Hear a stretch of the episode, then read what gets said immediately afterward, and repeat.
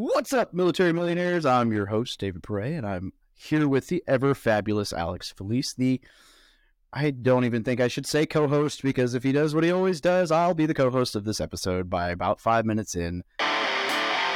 Welcome to the Military Millionaire Podcast, where we teach service members, veterans, and their families how to build wealth through personal finance, entrepreneurship, and real estate investing. I'm your host, David Pere, and together with my co host, Alex Felice, we're here to be your no BS guides along the most important mission you'll ever embark on your finances. Vehicle 1, you're clear to depart friendly lines. Roger, Vic 1, Oscar Mike. As soon as I'm done doing the intro, Alex will take over all the questions and we'll just, I'll sit back quietly and let him do all the hard work and heavy lifting. So it'll be great. So the host of the show, Alex Felice. Uh, Alex, how you doing today? David, I really appreciate you coming on and supporting me in my efforts on the Military Millionaire podcast. Uh, dude, I'm super, super thankful to be here. Excited as always. And um, I'm really excited to, to talk to our guest today. We talked a little bit before the show about purpose, something that I personally struggle with. Uh, I think a lot of people struggle with. Certainly, our our military veterans. Uh, me too. Brodie and I met in Austin last month at a Jason Drees event. He's got over 10,000 coaching sessions logged as a, he's a performance coach and has been for over 15 years. Worked uh, with Tony Robbins, now works with Jason Drees, and he's been doing coaching for a long, long time. Uh, and he gave a presentation on purpose and finding your purpose uh, and alignment in in Austin.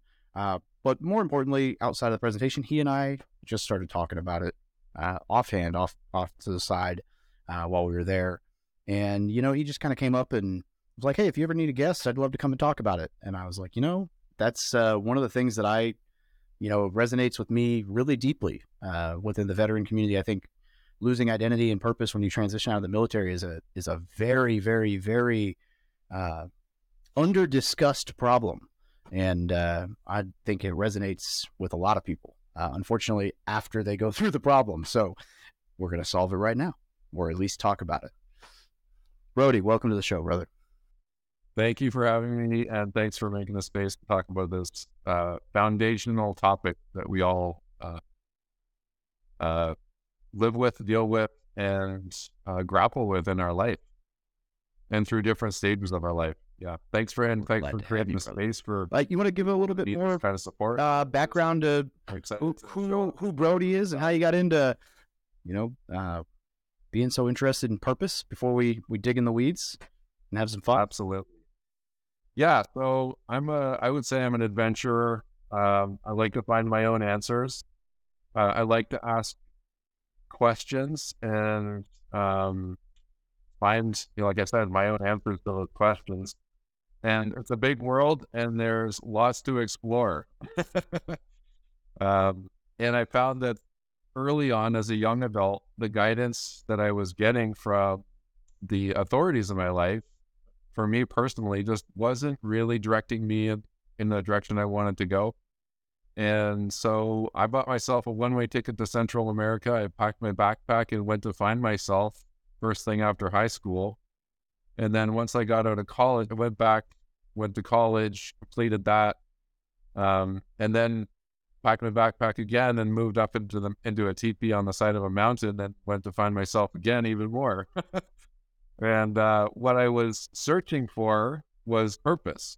And at first, it felt very exciting that I was setting out on this journey to find purpose, to figure out who I really was and what, what was important to me and what I was going to do. And um, over the next two, three years, I started to find that answering those questions what's my purpose? Why am I here? Um, who am I really? They started to be very difficult to answer. And I I sought out advice and input at the time. You know, there was no such thing. I didn't know about coaching.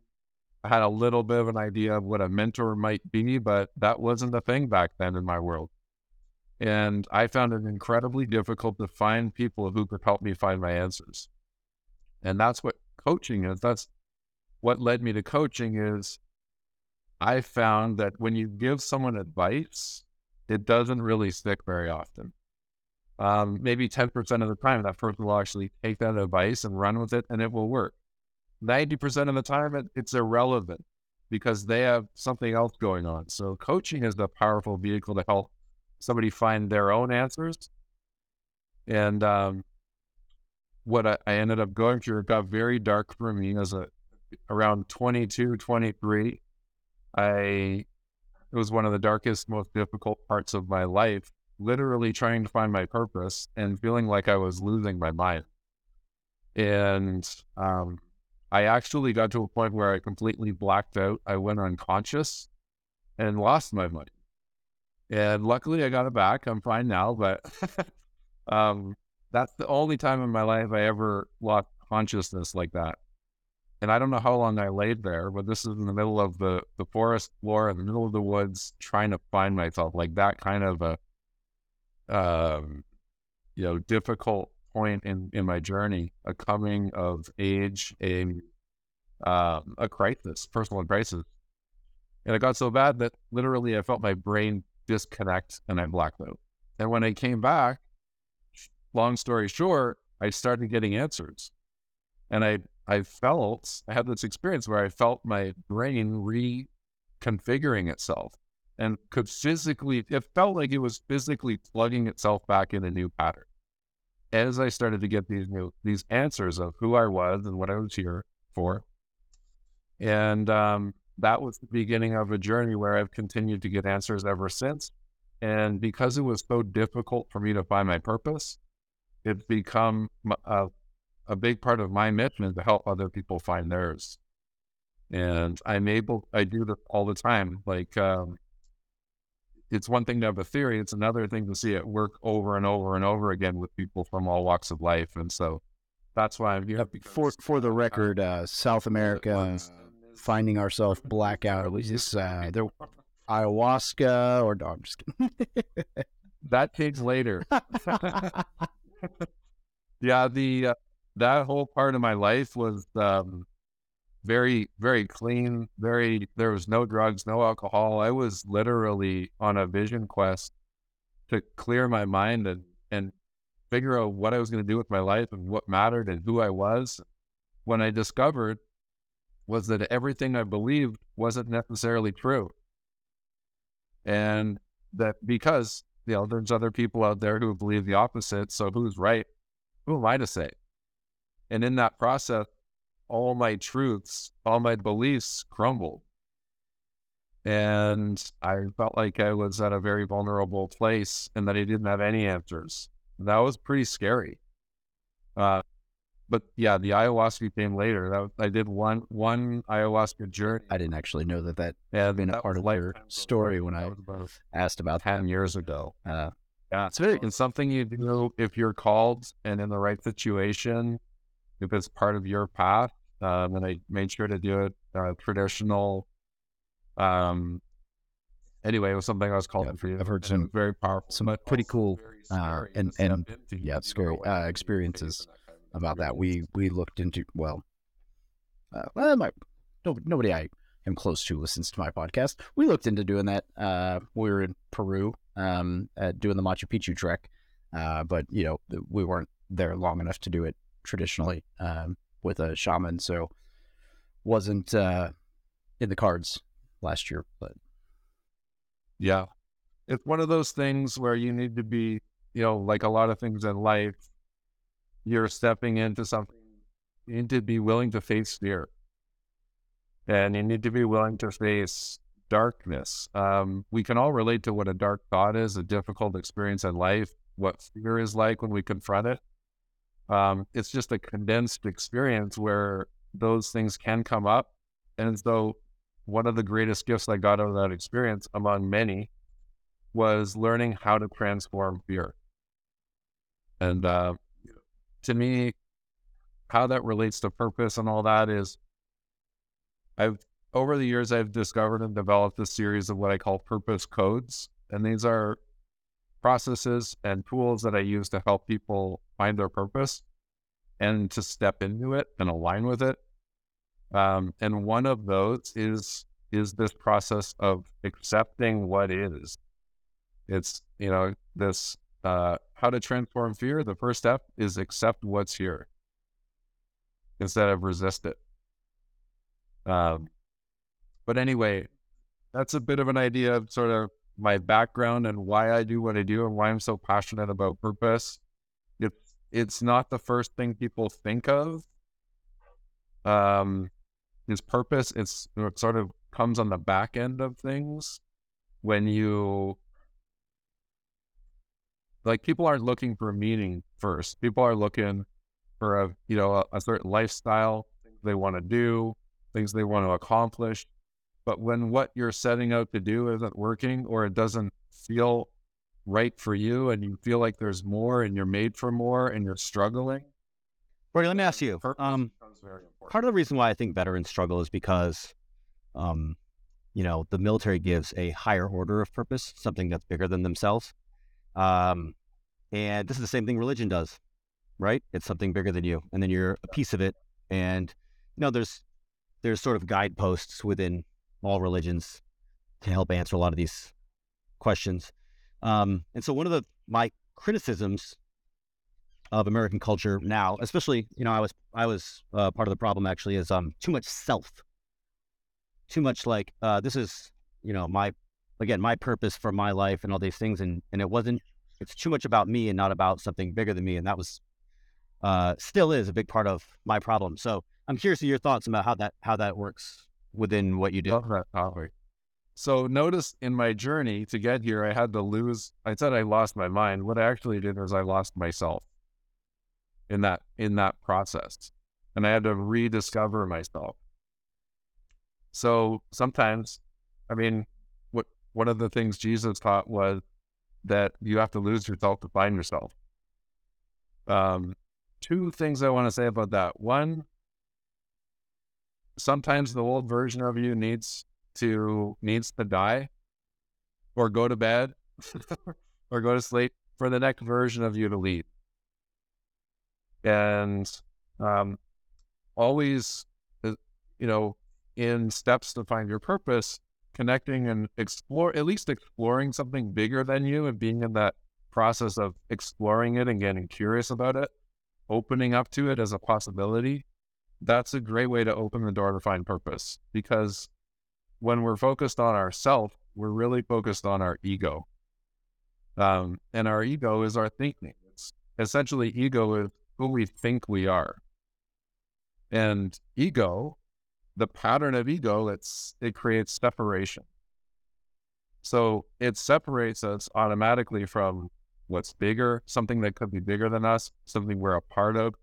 It also separates us from true connection to our work and the people around us, it also separates us from our true self.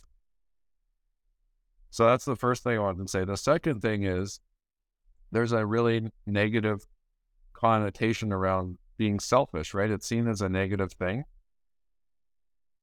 But to to truly be in service, the more selfish we can be, the better leaders we can become.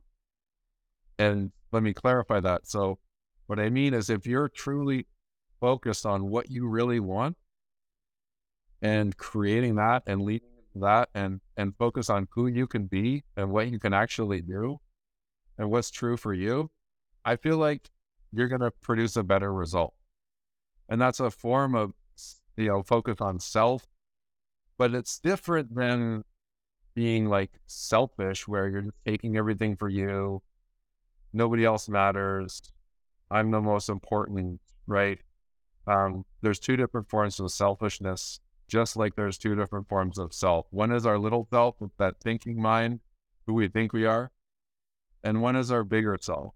So that's our our awareness, our conscious awareness. Well, it's like the of who we really oxygen are mask thing. before any you know? I mean, if you if you don't have a sense of purpose or you don't if you don't have a mission or you don't have it, if you're trying to work through something, you know, like a, I guess a good example would be, uh, you know, my wife and I having a marital struggle, and there's also like time to spend with the kids, or there's time to spend with us, and it's like, well, we should spend all the time with the kids, or we should spend the time working on us. But if we spend the time working on us, then we're pulling away from the kids, and all this other stuff. And it's like, well, if we don't spend the time working on us, then the time with the kids is going to be split. And so it's tempting to spend all the time with the kids, but you got to spend the time away from the kids in order to spend more time with the kids. Like, and that's like a weird analogy, but you know, people say being selfish is bad, right? Because that's how we grow up. You should be selfless and da da da da da. There's a time and a place where if you need to turn the focus on you, it's the old like airplane oxygen mask thing, right? If you don't get yourself right, you can't really help or service other people in the way you know with full potential. Um, Yeah, I agree. There's a process to being able to be selfless. Is another way to say it, right? So, and sometimes the most selfless thing we can do is be selfish. Because, for example, in the example you use with a relationship, you've got a relationship, you've got two people, right? And so, who you bring to the relationship matters. And who you bring is dependent on how you take care of yourself and if your needs are being met. If you're and if you're um, you know, essentially taking care of yourself, you have a good relationship with yourself. That's really important for a, a good relationship with another person. In and when you talk about mission, having a mission, when you're in the military, you have a very clear mission, right? It's a great organization, like you said, Alex. You know, where they're you're connected to something bigger than you. You're you're in service.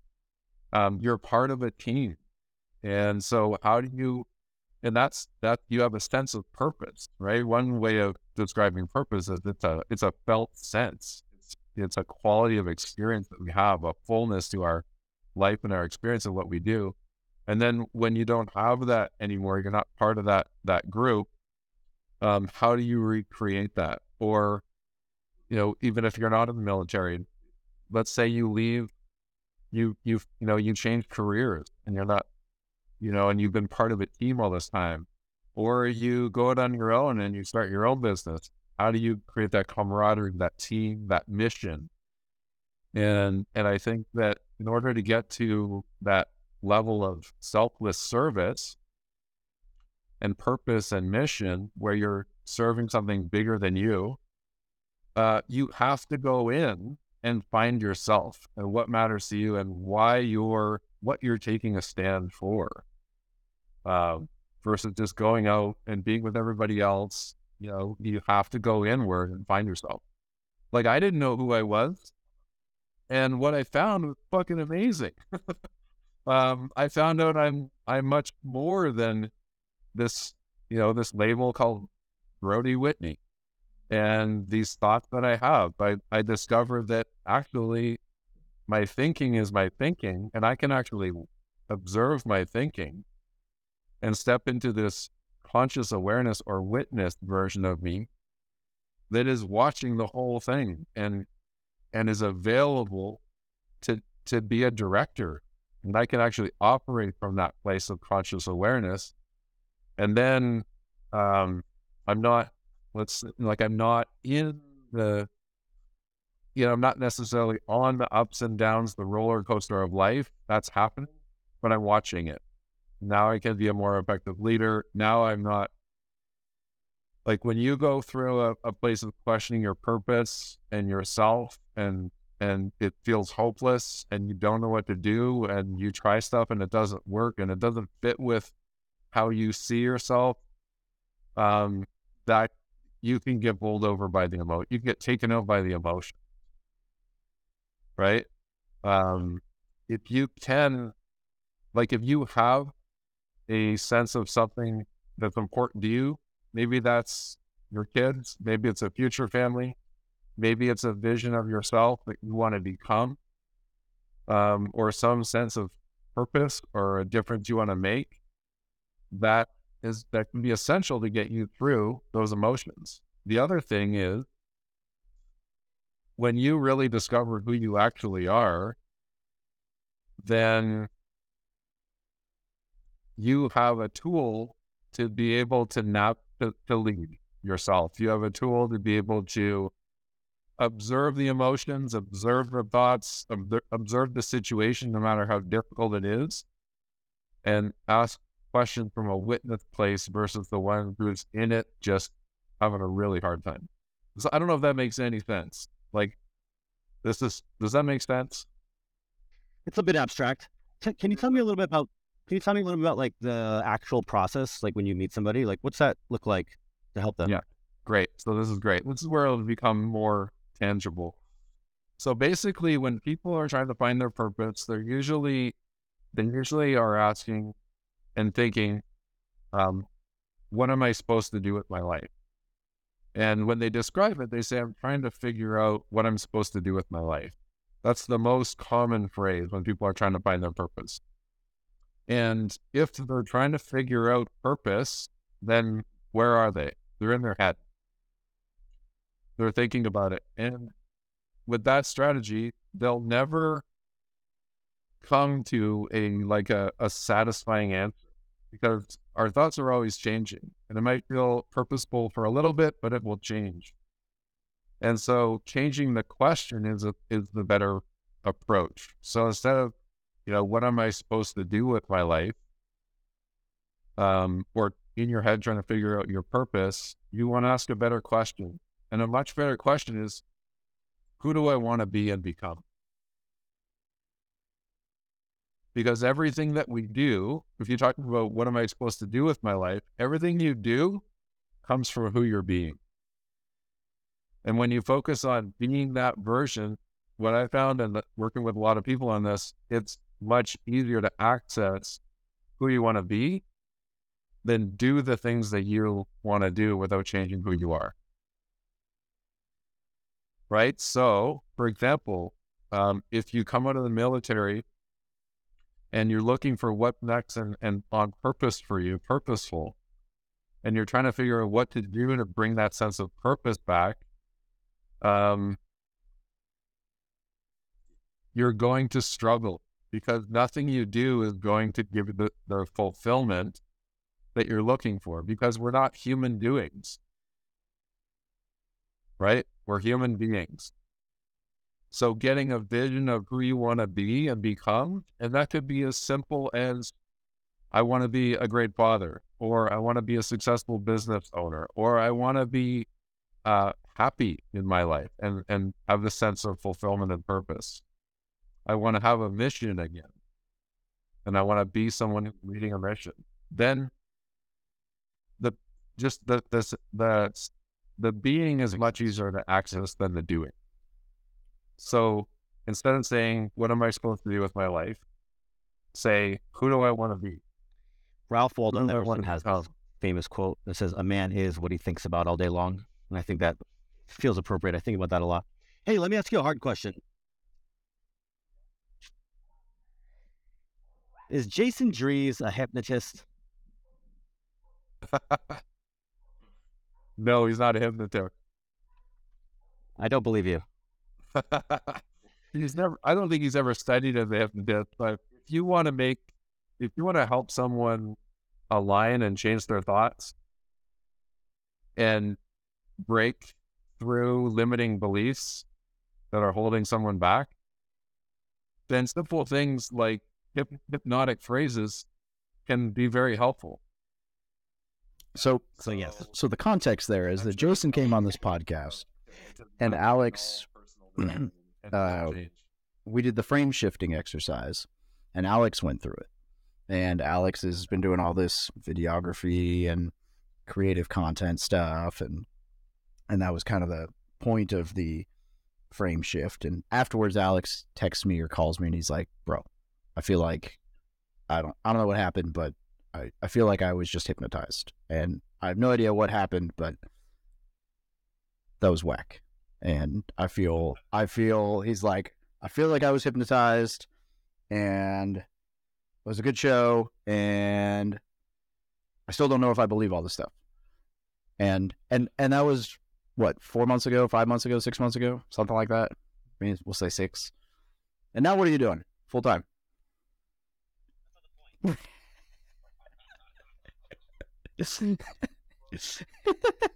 One thing about a, a brain shift is, and and this relates to who you want to be versus what do you want to do.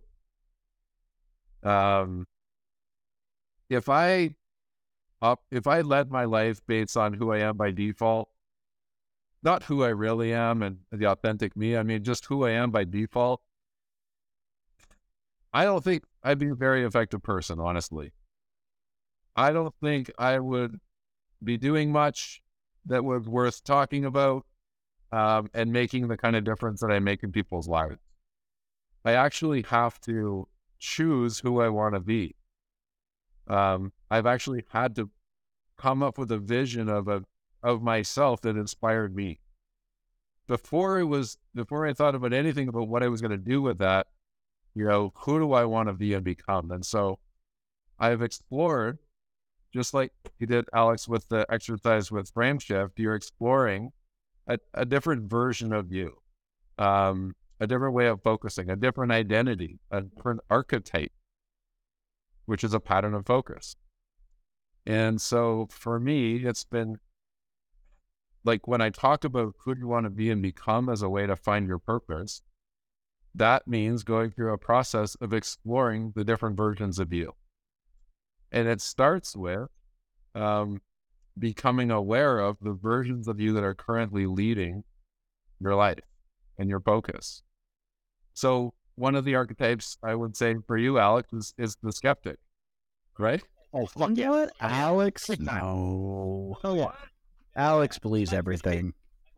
My fiance calls it my suspicious eyes, which I do about a thousand times a day. I'm just like, bullshit.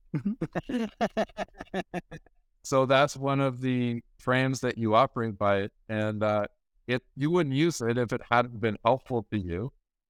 Um, what happens when I go through this kind of a process with people is usually they'll discover there's a series of versions of themselves that are leading that really aren't, that are actually uh, not helpful, and even um, e- even more so, you know, causing a lot of a lot of struggle. Can you, can So- you add to that? Can you list some of those? Because I'd be really curious to know. I'd love you to say some of that out loud so that somebody can listening can say, "Oh, I do that." for sure. So the first thing is to say who's leading right now in my life. What version of me is this? And if I were to give give them a name, what's their name?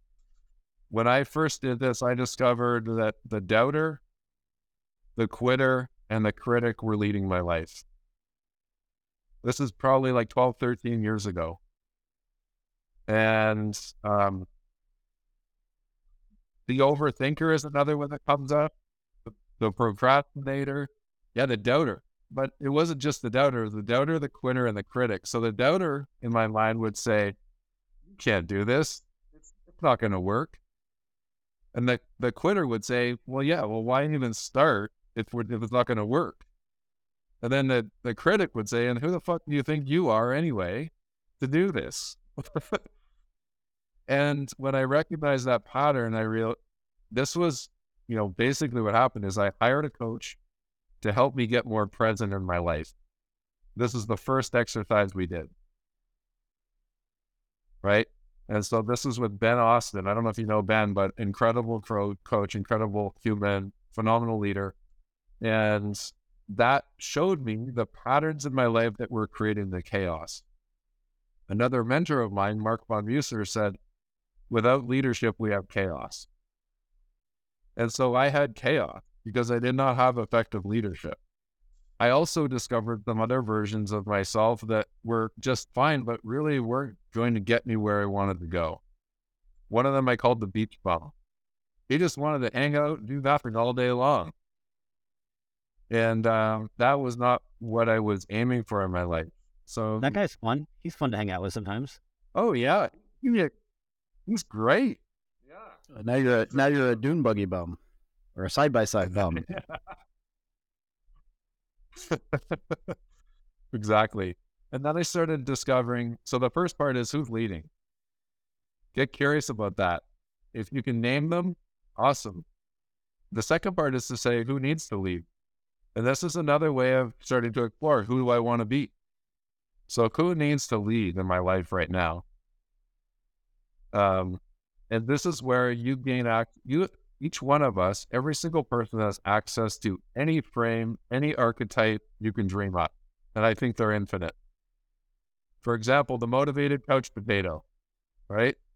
Loves just sitting on the couch all day long watching Netflix, and he's motivated to do it. Don't make it a priority. Or the the king or the the general, the warrior, the magician, the husband, the father, the primal self, the lover, the future self, the little boy. Like these are some of the archetypes where you start to be able to tap into um, a whole new pattern of focus. And when you and versions of yourself that you can trust to lead. This is a great way to organize our thoughts and, and steer our focus and and step into our purpose all at the same time. Is um, what version of me or versions of me do I trust the most? And literally over time, once you have leadership with inner leadership, this is about inner leadership, right? It's about organized. You know, you've heard of multiple personality disorder. Well, we all have multiple personalities, and a lot of them aren't in order. and uh, this is a way to create some order um, and power and effectiveness to our inner inner inner world. And so, since ex- since discovering and over these last ten plus years developing my most trusted version, which I call my king, he's the one that carries the mission and and along with that, having my warrior along with him who's ready to fucking go and do whatever it takes in any moment. That's a powerful team. That actually helps some of these less than optimal archetypes become useful. For example, every once in a while, I will invite the doubter to get input because he'll he'll consider options. He'll look at things in a way that nobody else will look at. But if he's leading, it's it doesn't work and it's chaos. But if if I have better leadership, if the king's leading, then he becomes the critical thinker. And all of a sudden they get perspectives that are very valuable. Doesn't mean I'm gonna they're true or I'm gonna move forward with them or it's what's gonna happen. But it's information that I can use when I'm looking Yeah, that's at interesting. making a move or making a decision. you know, I mean, I'm thinking about it. I don't really have much like experience thinking sort of in that way. So, what's the ramp up period when you get somebody to tell them all this stuff? Like, you know, how long does it take to get them acclimated to this sort of thinking and adjust and make it useful? um, extremely quickly. Like within a 20 minute conversation, they've identified their archetypes and they've even identified um, the archetypes they want to start leaning into and developing. Um, others, it can take several weeks, you know, a call a week. Um, and in terms of getting someone started, it, it can take a five minute conversation. In order like in order to actually start experiencing and exploring and sort of sensing these different archetypes within yourself and being able to call on new archetypes my experience is for almost everybody like 98% of people it's very quick and they're way more available than than would make sense right because if you think of yourself becoming this ultimate version of you, how long do you think it's going to take you? It's like we're hoping to hoping to do it in this lifetime, right? Whereas with the archetypes, um, some would call it shifting frames. Is another way to look at it. You can gain access to them in a heartbeat, right? Like take a moment right now and get a sense of your king, the king within you, or that that leader that you. I'm not doing any more exercise. You're the hypnotist. Are you afraid you might end up living the life you want? Just teasing. Just teasing. Uh, For for the record, he, he got he got the job doing the thing. Pretty cool. Uh, I am not criticizing. Uh, I have no criticism of J- Jason Trees or that conversation. Um, I just thought it was a very, very. The best part about it is you were like in a car in like the back seat driving around with like the worst service in the world, like bouncing around in the back seat of a car on the way back from like somewhere with Shelby or whenever while we were recording that show.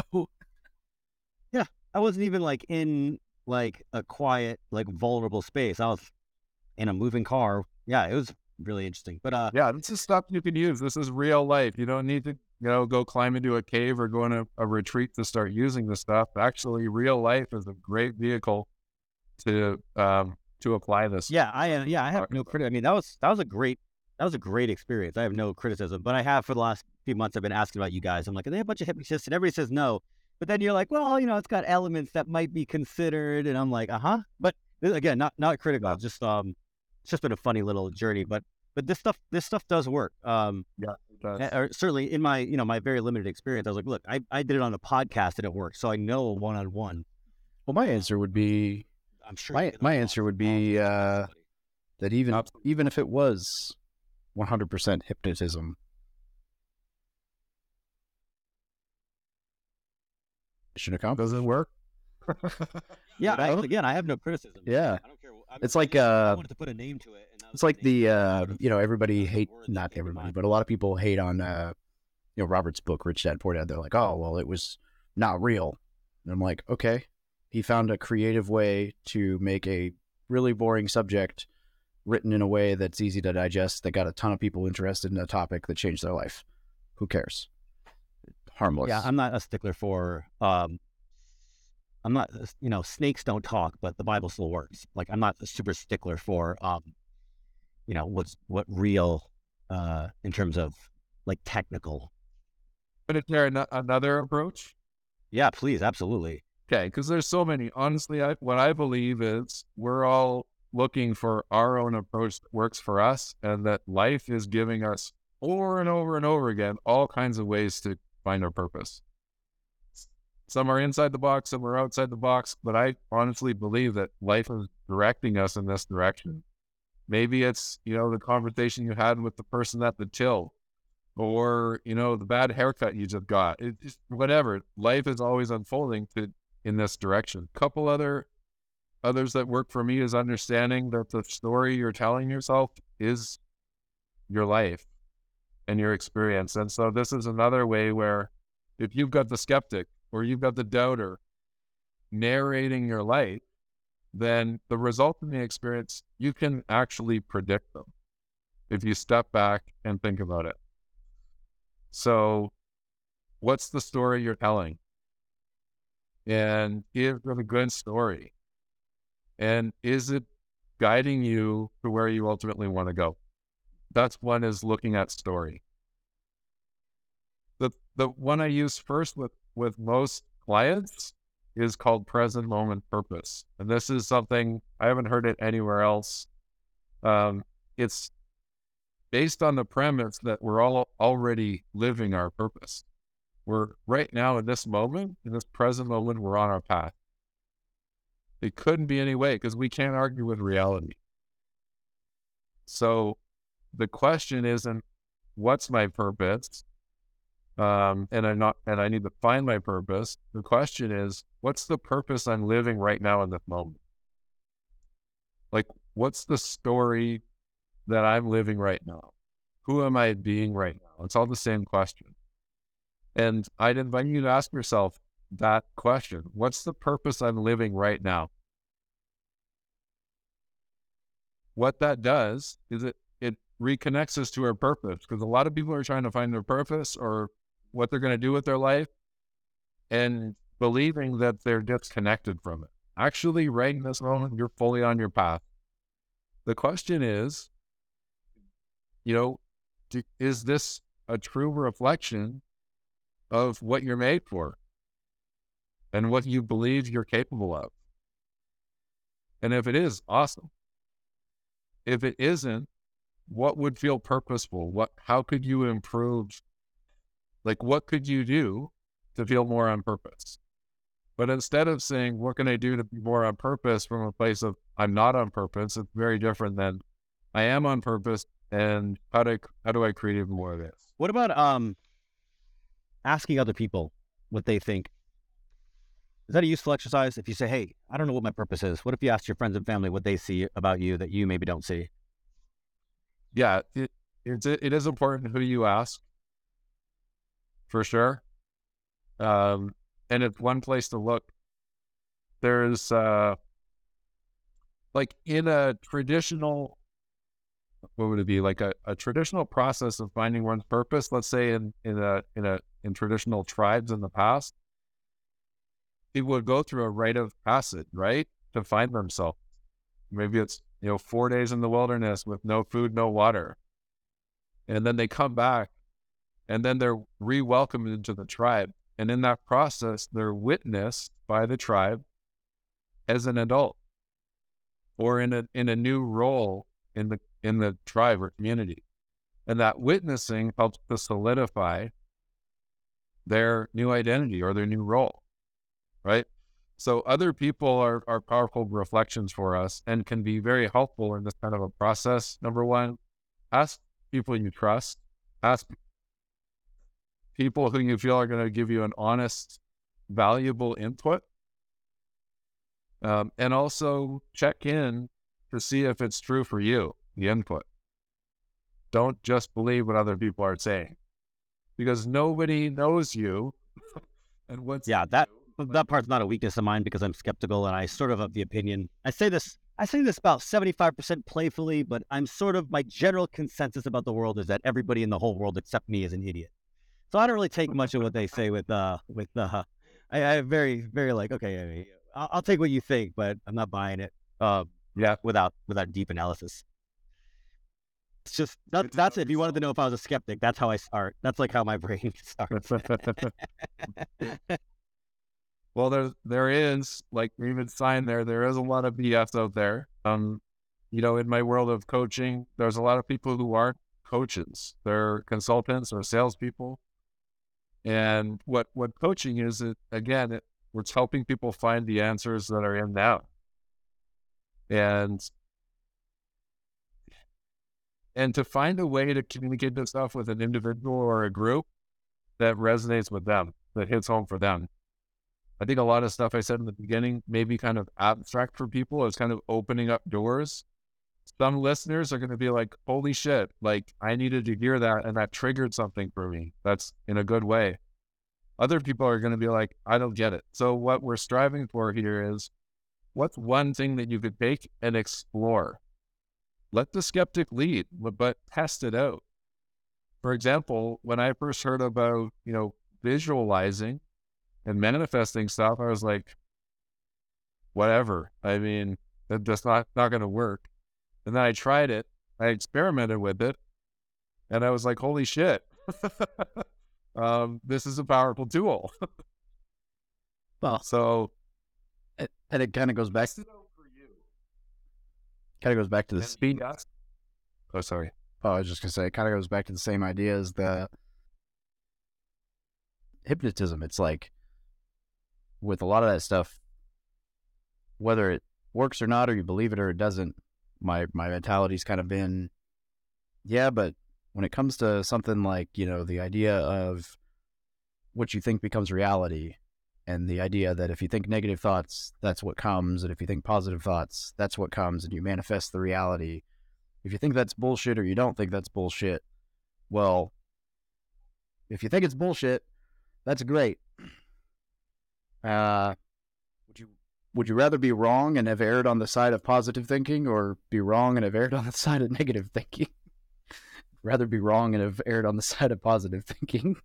like yeah. Well, as much as I'm skeptical, I also am sort of of this position where anybody who's in there, I'm I'm 39, so I'll be 40, but I, I think anybody who looks at their life and and you know is listening to this and says, "Well, I want to find my purpose," or "I want more," as soon as you're in a position, especially if you're an adult, right? If you're 18, maybe even up to like probably 25, and you don't know who you are, it's like, well, of course you don't.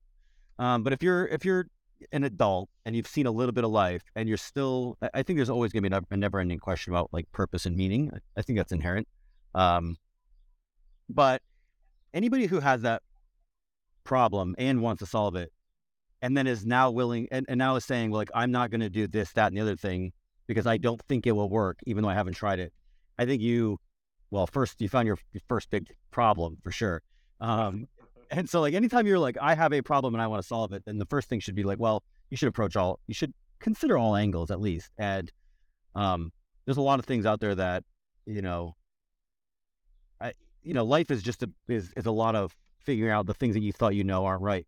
So the first the first in my opinion step would be like, well, what are all the things that I how do I say it? If I'm if I don't have the life I want, I have yeah, to do I, haven't I meant to go back real quick and revisit revisit the part where Alex said that I love that.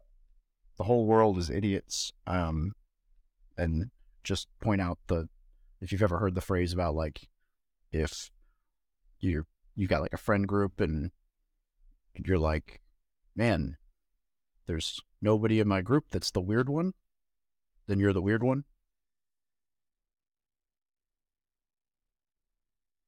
Move on. I just have to get like one one jab at Alex every show, or it's not a good show. What I what I'd love to see for people because there's a lot of conversation in this in this com in this in this conversation. There's a lot of focus on thinking, right? We do a lot of thinking. We want to figure stuff out. We got a bullshit meter, all that stuff. Um, but how do we find out if something is actually true for us? And we can't figure that out with our head.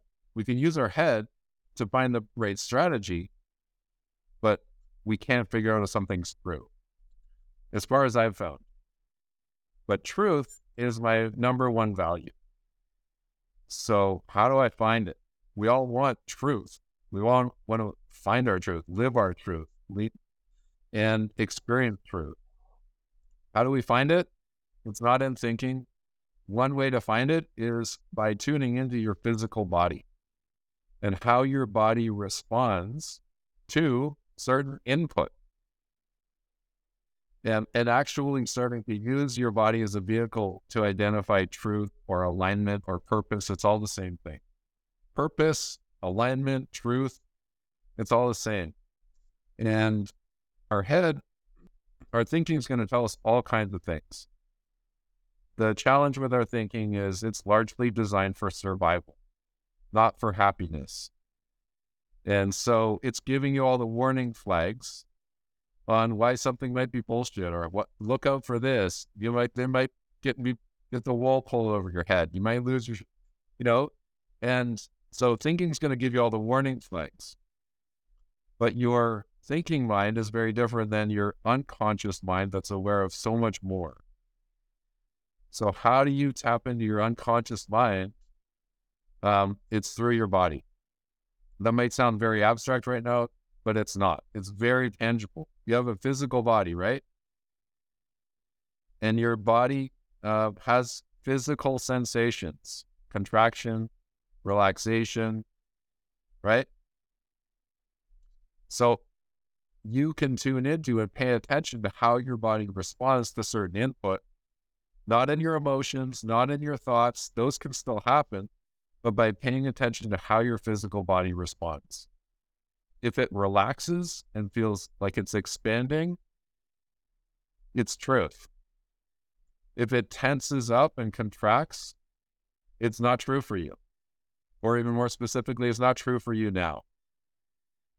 So if you're considering, um, you know, for example, you're considering a a new career path, or you've got an option between two different jobs. How do you choose?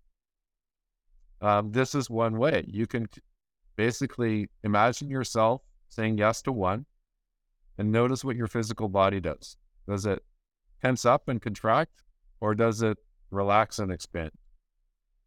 Um, your that's one way to tune into your unconscious because your thinking brain that's measured uh, is able to process 40 bits of information per second.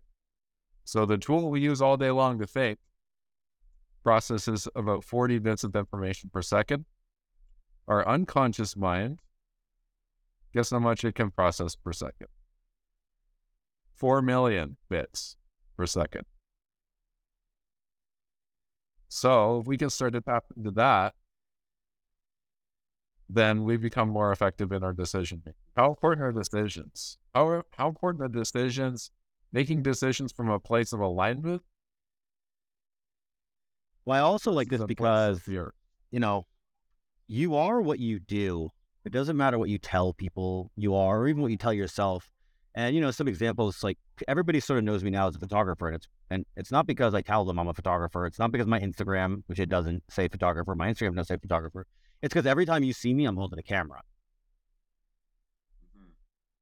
Right? And I'm giving you pictures of you or whatever the case. Um, and so real estate investors the same way. It's like, how do you know you're a real estate investor? It's because you is it because you put you on your profile, or because you say it, it's because you want to do it, or it's because you tell people you're a real estate investor. I do think there's some value in like saying things out loud. I do, but uh, I can tell you can tell in a balance sheet, right? It- it- Yeah. Like you can tell by because I went to the title co- company and I and I signed for a property and I had to deal with a tenant and it's the behaviors that you do. So I like this exercise because, well, I like the sort of the, the how we got here because I do think life is so much about what you've. It's all what you've done and very little about what you, you know, aspire to do. Or I mean, those are important, but at the end of the day, eh, when you look back on your life, it's going to be the memories of who you are, not all the things that you could have done in your head on when you were daydreaming.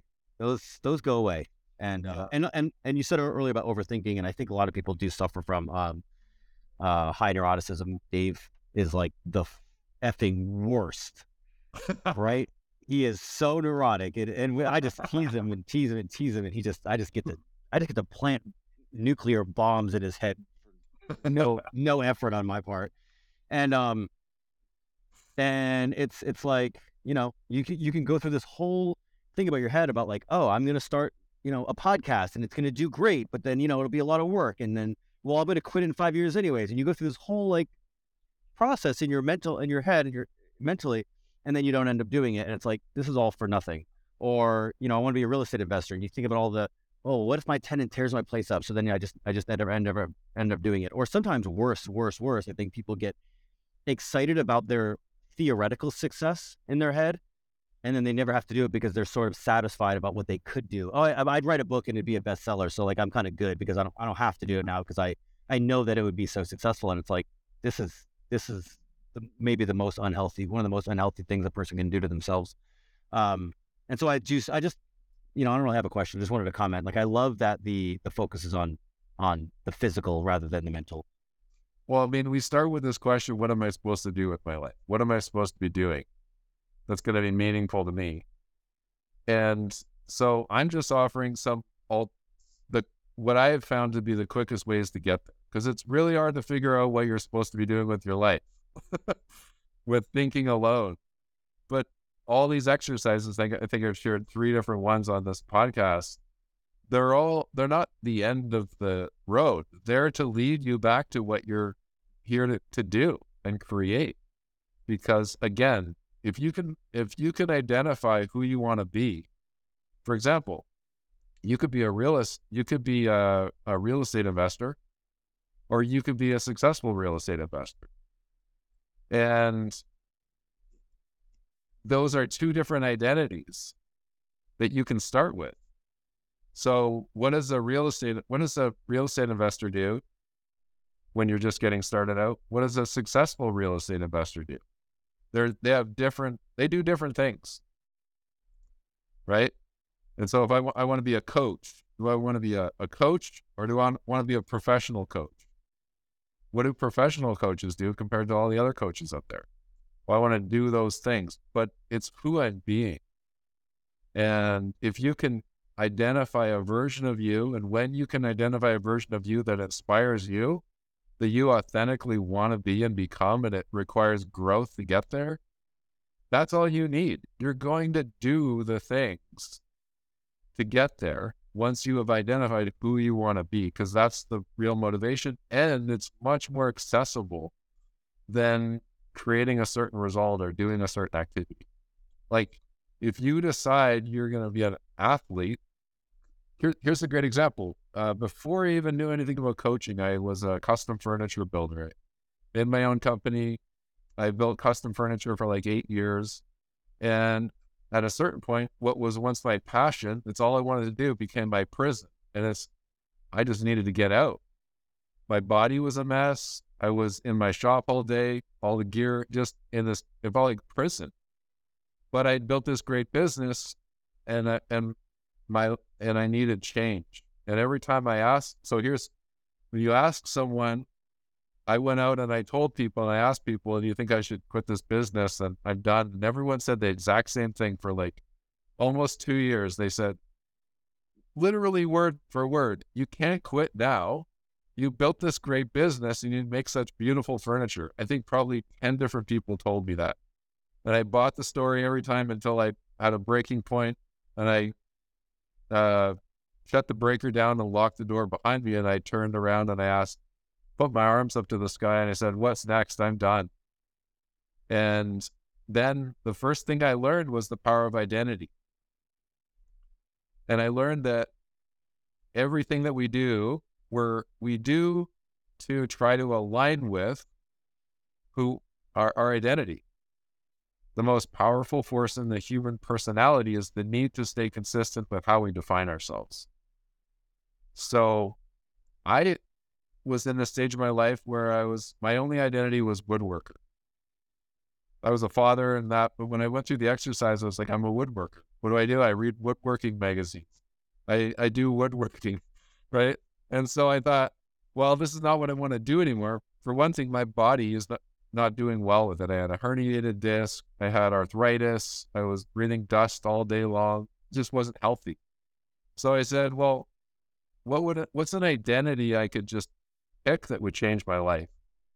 And at the time, um, like as a teenager, I was an athlete, but I'd let that go in those that those first ten years is in my twenties, and then around thirty, I said, you know, it, that was when I needed the change, and so I I picked a new identity, and I thought, well, I need an extreme change, so it kind of needs to be an extreme new identity.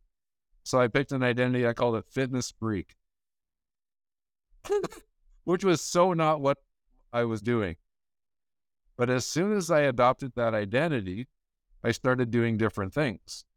And a week later, um, longer story short, I discovered soccer.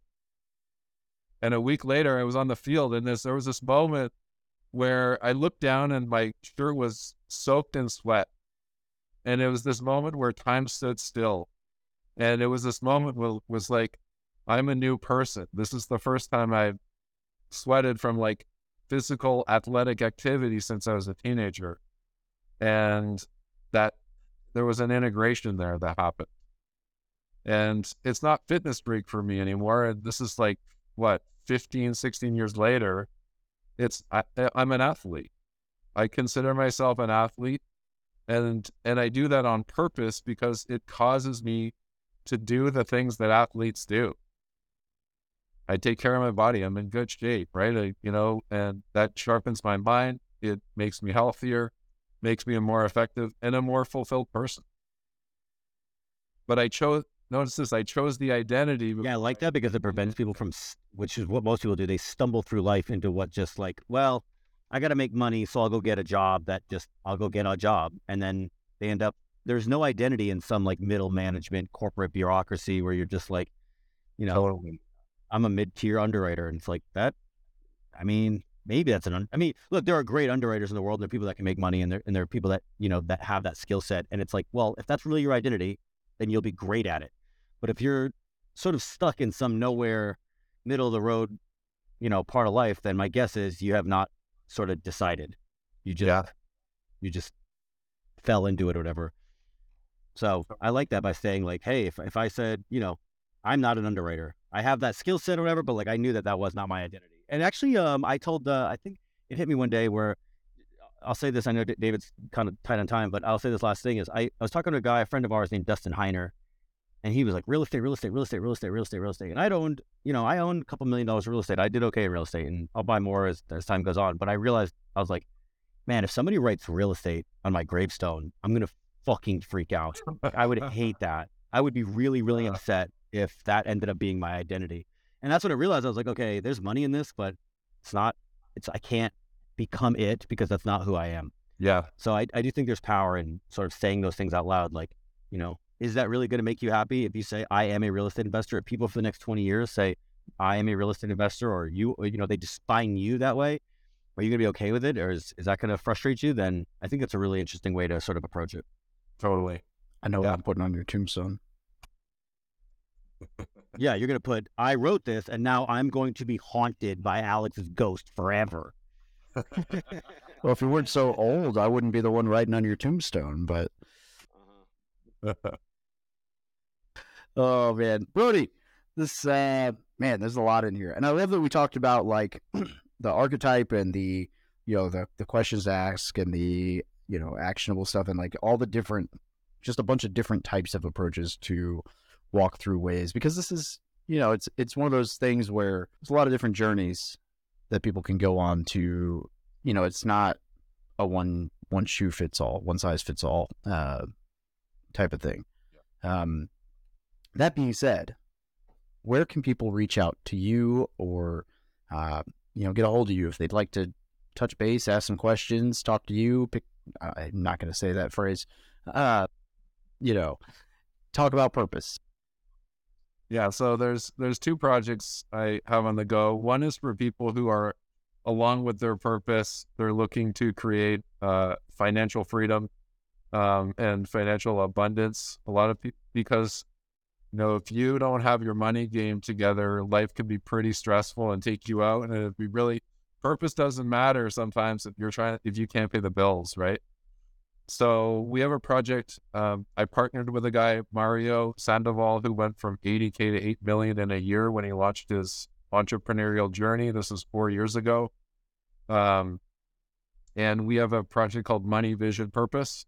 Uh, check out the URL moneyvisionpurpose.com. We have a two-day live mastermind where he's going to be teaching his um, his strategy on how he did it and that's May 1st and 2nd. So that's Money Vision Purpose. We're on all the social media platforms. Um, and I have a solo project called The Purpose Quest, thepurposequest.com, where I'm training coaches, training leaders in these purpose codes and in this vehicle, this leadership style called coaching leadership, where you're helping people find their own answers. Um, i love it the purpose really quest. simple to remember domain name. So i appreciate that Yeah, gotta keep it simple. Simple's great. All the stuff we talked about here, it they're all simple systems. Our thinking will overcomplicate them, but if you take one of the exercises we talked about here and experiment with it, you're gonna realize it's a simple process. Just check out, does it work for you? Easy is a totally different thing. Simple does not necessarily mean easy. Sometimes we need to get over some of our preconceptions or our judgments to give ourselves permission to try something new, right? And open a new door. So, yeah, as, as simple as we can make it, the better. And finding things that work versus things that don't work, that's a, another great approach. I have a long list of things that don't work. Me too. Yeah. Do not recommend. oh man Brodie thank you very much for joining us today Thanks, guys. Thanks for making it real. always Thank you for listening to another episode about my journey from military to millionaire. If you liked it, be sure to visit from militarytomillionaire.com slash podcast to subscribe to future podcasts. While you're there, we'd love for you to rate the show, give us a review on iTunes. Now get out there and take action.